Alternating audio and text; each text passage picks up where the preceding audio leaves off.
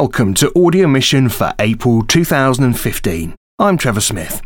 This month we focus on training and we'll discover more about what you can expect from the preparation offered by CMS if you serve through one of our People in Mission programs and how African inspired training is empowering minority Christians in Pakistan to reach out to their communities. But first, we meet Dr. Marcus Throup, a CMS mission partner usually based in Brazil, but here in the UK for the next year or so. We'll hear how he's been training some African students in Brazil for mission back in Africa. But first, CMS's Naomi Rose Steinberg asked him about why one of his passions, discipleship training, was such a need in Brazil. I think that uh, my former Bishop Robinson Cavalcanti uh, would have said and did say that there has been no revival in Brazil, even though many people talk about revival. The reason being that if you look at revival sort of historically, when there are revivals, so sort of the English revival, if we want to talk about Wesley and uh, his group, and if we want to look at sort of in America as well, the Jonathan Edwards, wherever you've got revival, you've got changing structures within society.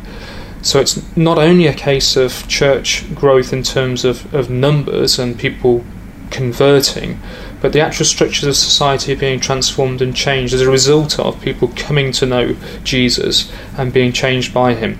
And what we've sort of lacked in Brazil, this was at least uh, my former bishop's impression, and uh, I would go with him on this, is the real deep change of, of structure within society.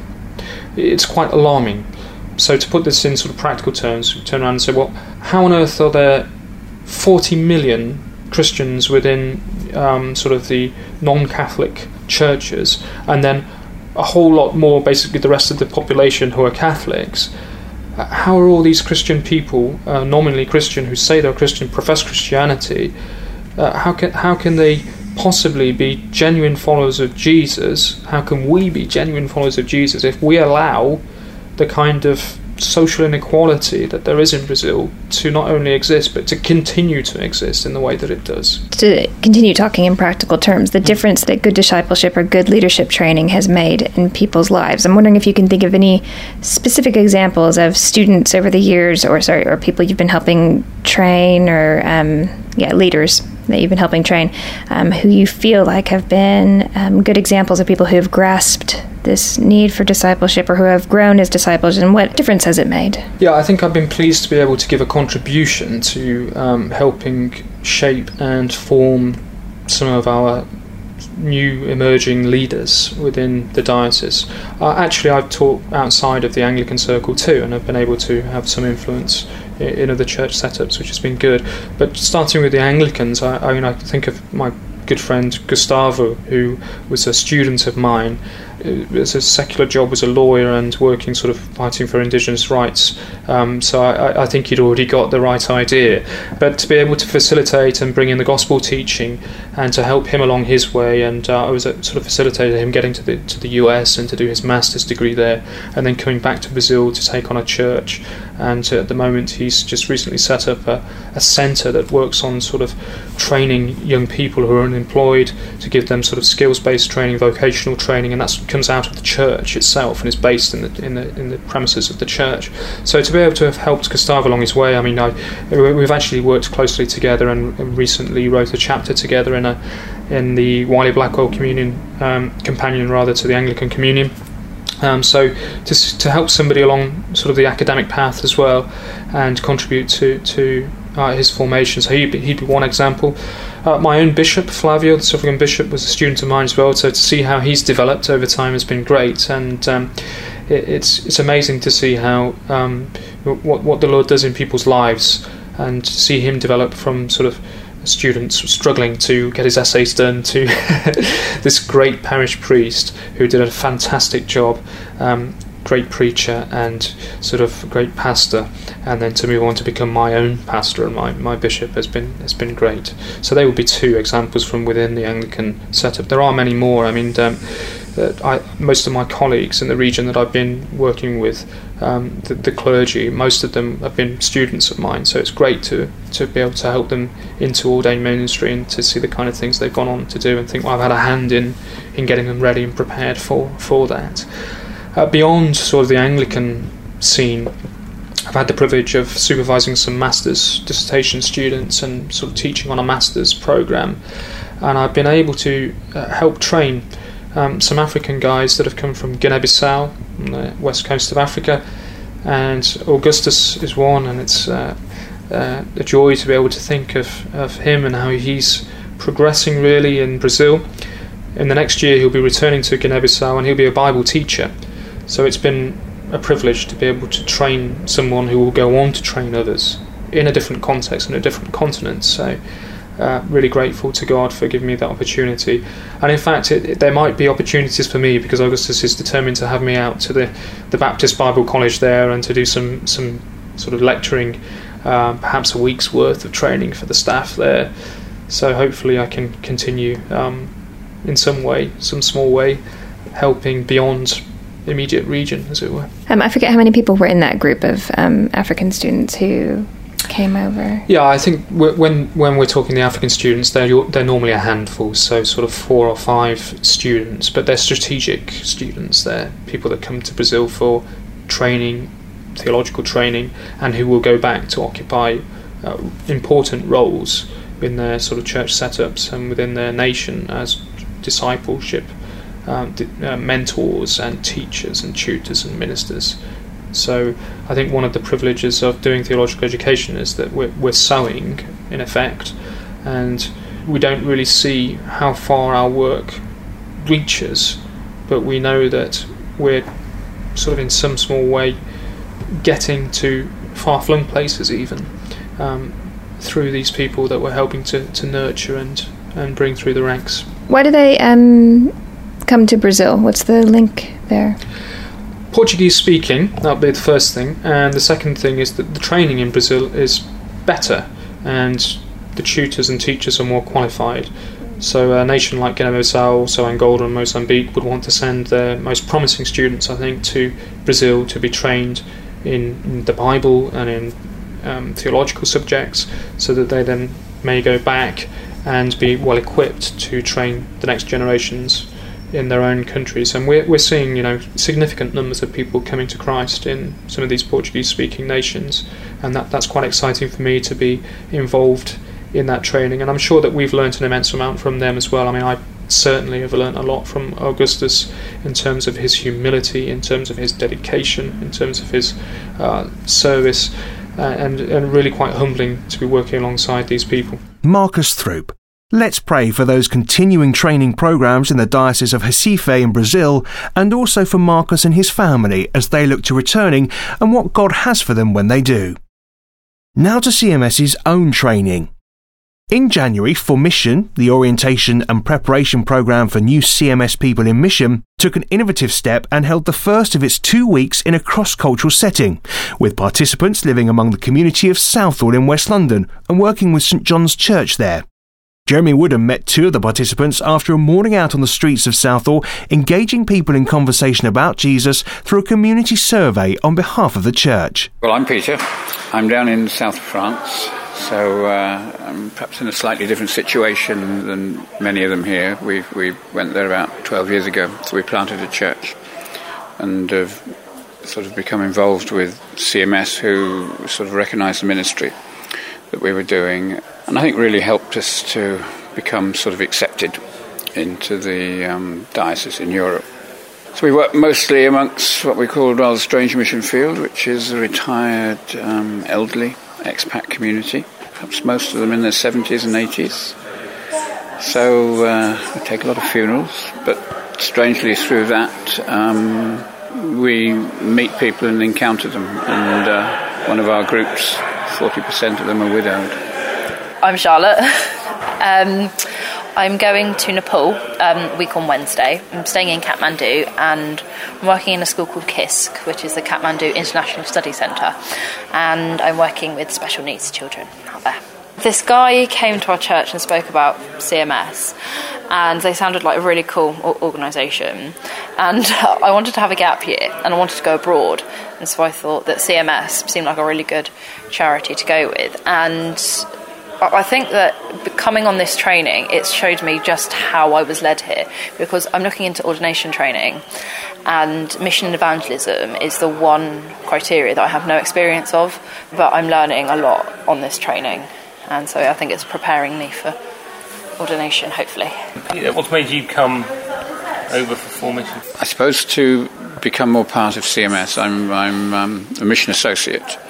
Um, yeah, I was required to, to complete this, but it's been it's been a real, um, I suppose, both an eye opener and a blessing this this last week. Uh, as I said, it's a slightly strange mission field down there in France, and it, it doesn't have the um, whether glamour is the right word, of um, or the challenge perhaps is a better word of um, of many other places in the world, but. Uh, but looking at the whole context of cross-cultural mission, it's it's certainly I'll go back with a very different um, view of um, what's going on in our own neighbourhood. We're in a small little market town, but nearly 20% of them are Muslim, so it's I haven't really thought about that too deeply until now.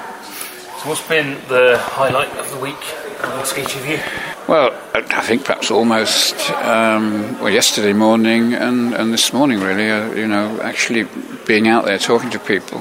What have so, you been doing? What, what were those two mornings? Well, we were we were um, the men were asked to go into a Somali coffee house and um, get involved in conversation. Certainly not um, something that I would have perceived to be in my DNA but it was it was amazing. And and this morning, perhaps even more challenging, get out there on the streets and um, and stop people and, and, talk to them. But it's just amazing how open they have been.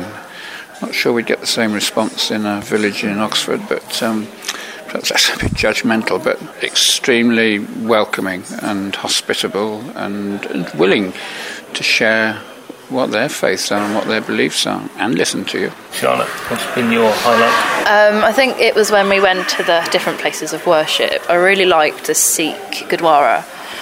Um, and I don't know anything really about other faiths, and I really enjoyed learning about the Sikh faith and what they believe and that sort of thing. What struck so, you particularly?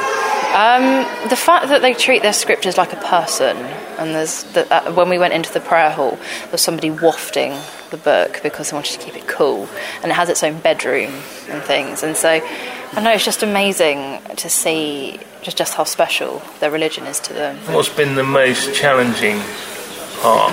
Well, definitely the most challenging part was was going out there. I'd um, I'd agree with um, Charlotte. It was a great both blessing and education to um, to go into other places of worship. The negative, pretty full on. Um, I think on it's Friday now. We've been here since Monday evening, and the first evening was pretty full on as well. So I think we're beginning to feel a bit tired, and we've another week to go. You'll be glad to know all at Four Missions survived the sometimes tiring schedule.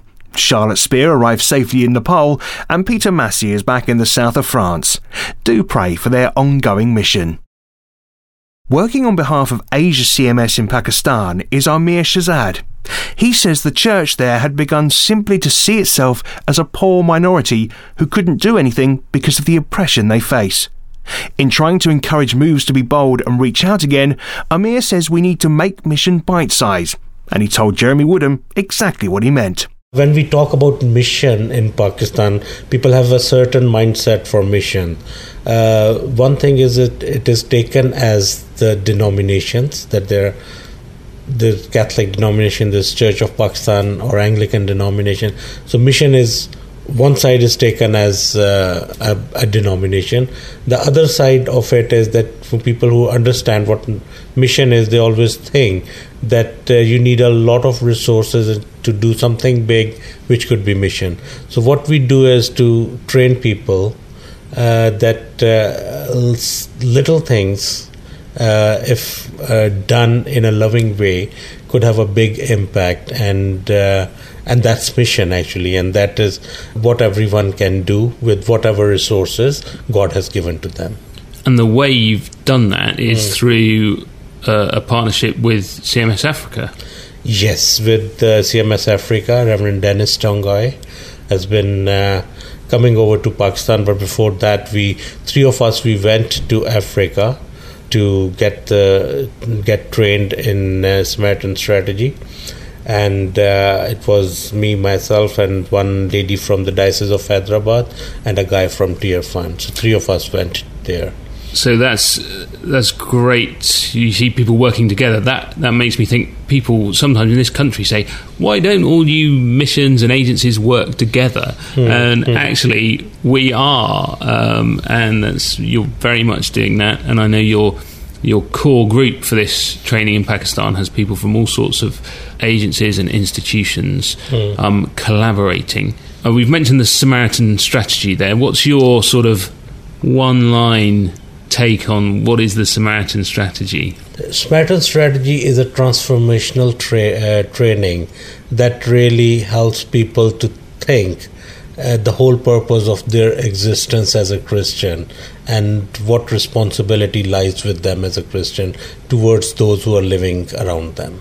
Great. Yeah. And tell us really um, briefly how it's rolled out in Pakistan so far. We started with, uh, uh, when we came back from Kenya, we started with doing some training at three different locations, which was followed up by uh, Reverend Dennis Tongoi coming to Pakistan with another colleague from CMS Africa.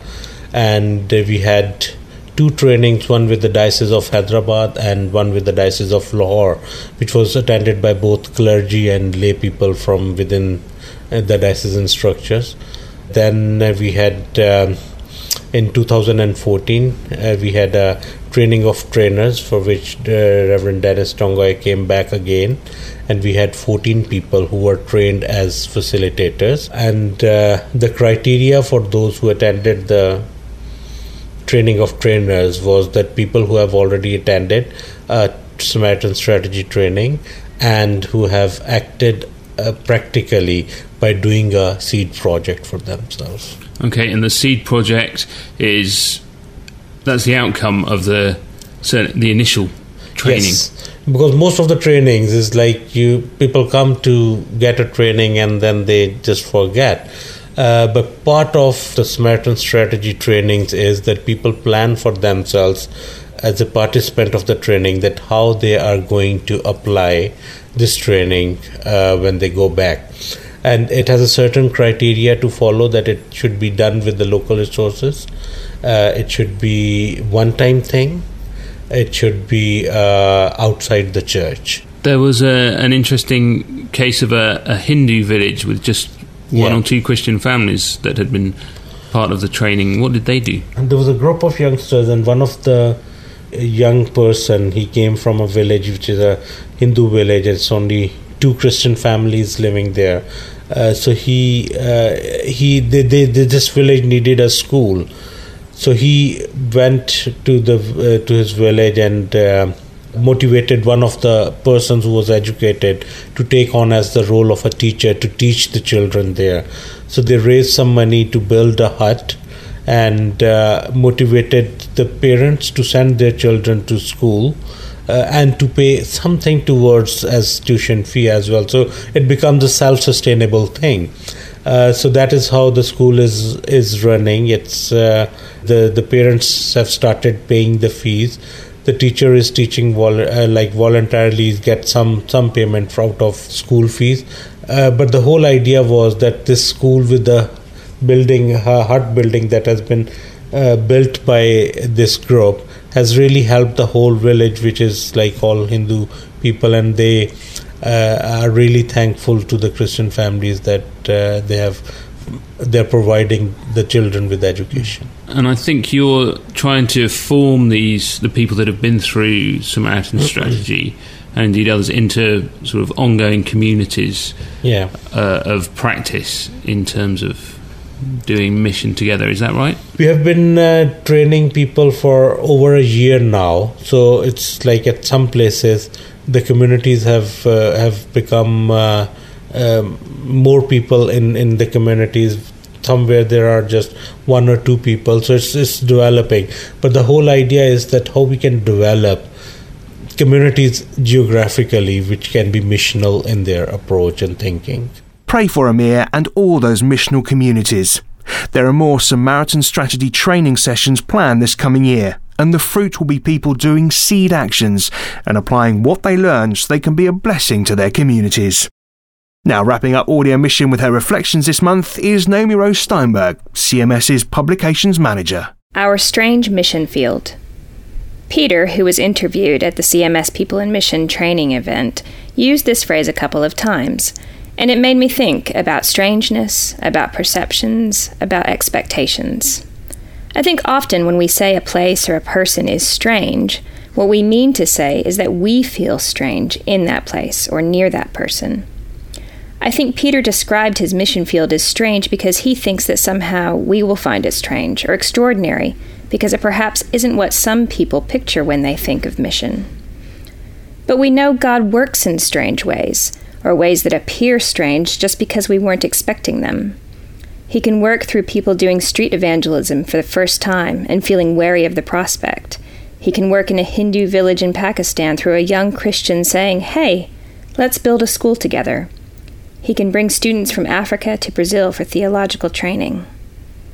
Isaiah 28:20 says, "The Lord will rise up as he did at Mount Perazim. He will rouse himself as in the valley of Gibeon, to do his work, his strange work, and to perform his task, his alien task." Author Graham Greene once wrote, "You can't conceive, my child, nor can I or anyone, the appalling strangeness of the mercy of God." Today, let's embrace strangeness and strangers and try to appreciate the strange mission fields all around us.